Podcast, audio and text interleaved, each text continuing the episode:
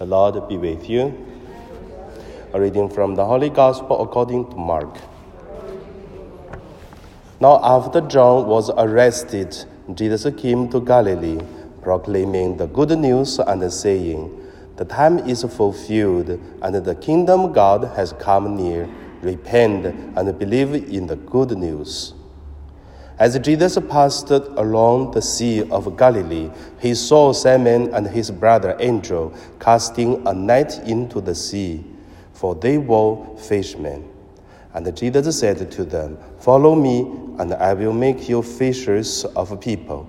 And immediately they left their nets and followed him. As he went a little further, he saw James, son of Zebedee, and his brother John who were in their boat mending the net. Immediately he called them, and they left their father Zebedee in the boat with the hired men and followed him.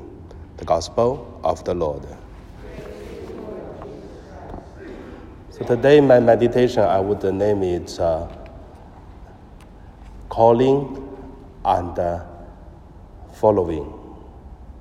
The first, let us look at uh, the calling of Jesus.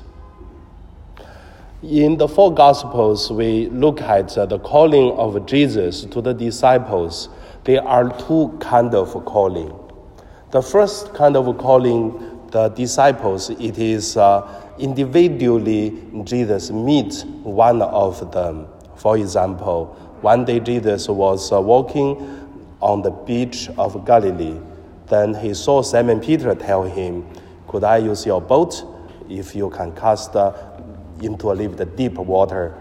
And then Jesus was standing on his boat and then preaching on the sea, so that the people who can standing at the beach and uh, listen to his uh, uh, preaching. Then after that, uh, Jesus said, "Cast your net on the right," and he catch many fish. So that it is uh, individuals in counting. Then about John and Andrew, two of them. John the Baptist tell said, "Look, the Lamb of God," and then the very young John and Andrew, two of them followed Jesus. When Jesus see them, asked them, "What are you looking for?" And they said, "Master, where do you live?" And Jesus answered, said, "Come, have a look, and come and see." So they go to with Jesus, and then that night he live with Jesus. So that, that is Andrew and uh, John's encounter with Jesus personally. And also we have uh, another's, Philip and Nathanael, under the fig tree, and then they will have the encounter. And then like uh, Matthew, and then as the tax collector at the gates of uh, uh, Capernaum. So you can see Jesus called their disciples by encountering first. That's one kind of calling. But in another way to call to his disciples, which is uh, the beatitude of uh, Jesus, and then he gave a very long preaching, but make a eight kind of beatitude. At the end of his preaching, he called his disciples by name. And then it seems a so granted way to call his disciples. So that's two way to call, make a difference, but at the same time, both are important because individual experiences it is uh, very important for one person know another for Jesus know his disciples, for disciples know him. Another way, very granted way to calling his disciples, which is uh, the missionaries have a missionaries uh, glory. And also, they were calling and sending same time should have a very granted way, let the people know now you are calling, now you are sending. So compared to this, I would say our Catholic way to ordain the priest or the sisters to take a final vows is very, very beautiful and very granted. You, you can feel the mission make you feel so exciting. Compared to the Christian churches, only two or three uh, ministers and then put hands on one. It just uh, within less than five minutes and it's done already. So compared to this, you can see the Catholic way to call the missionary or sending the missionary is really beautiful. I, I believe that is one of the reasons our Catholic continue to celebrate uh, uh, in this way for thousand years. And also, there's one more thing: is calling. Uh, in today's uh, the missionary uh, life, we have chance to go back to home, but it just 60 years ago. The people who are calling to do the mission means once you left home, until you die, you never go home.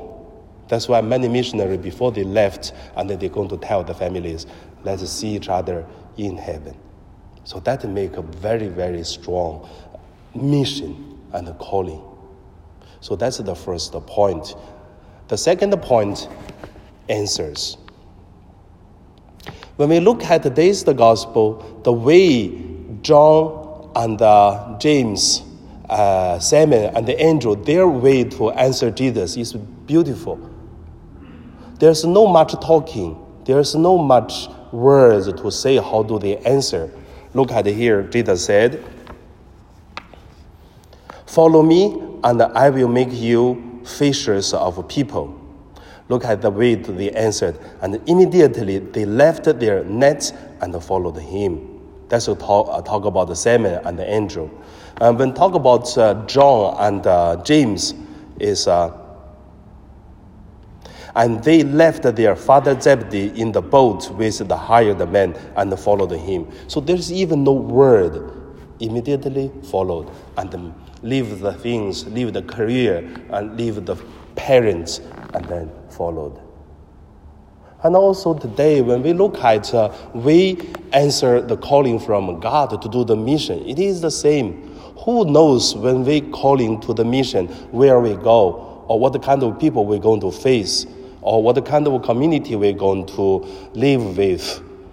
So many missionaries who are calling and sending to a place with is no any Catholics and living there, and after 40 years, and many Catholics there already, because for whole life, one person just do one thing, that is uh, one missionary life. And then today we have uh, really lucky that we have uh, in Hong Kong we have very good system and also the church and the organization whatever the thing, but also one priest leave one parish to go to another parish also have to face the different uh, group, different uh, people, and that is also different uh, challenge mission. So one person doing one career, if you ask one person to leave one, to go to another, people do not want to change. But priest or missionary once have to call and then go and do and live there and abandon the things feel familiar and used to live. And also because of that, that is the beauty of calling and answering. So the third point I just want to say, the beauty of uh, calling and answering. You know, when I do the catechism class, I have four catechism class already in Mandarin, and now we are doing English. So every time when I uh, baptize the catechism students at the Easter Eve, all of my students they are cry because not easy take one and a half year each week one and a half an hour to take uh, the the course. But once they baptize, receive Holy Communion, each of them is uh, emotionally touched and they cry. But also, after one year, when you're attending Sunday Mass, I ask them, Are you still crying? No more, because past, because that time, not that, the first time receive Holy Communion. But also, I would say, how about 40, 50 years after baptism? Still crying, still feeling so exciting? No more. But it doesn't mean the person is not holy anymore. No, the people become more holy. Just emotionally do not have that feeling. So it's okay. But if we focusing on calling and answering, you ask one person left uh, the community you feel familiar or the group you serve and go to a new place like a missionary, left of one culture, learn another language to deal with so challenged people. And then the life is always challenge, it's always exciting. That's why I believe the people look at the missionary to say, wow, look at the priest, look at the sister, they are like a child. Why like a child? Because they always have a young heart and also with uh, the challenges make people refresh all the time. That is the calling and the answering. The beauty, it is uh, what we call in the Psalm 92 or something to say the foot, the foot of uh, the footprints of the uh, missionaries is such beautiful and such uh, light. I have to get the original. It's beautiful words to talk about uh, the people who do mission. So, under my sharing, just want to say, how do you keep your refreshment of uh, faith, and how do you look at the calling, and how do you answering And God? And now we pray.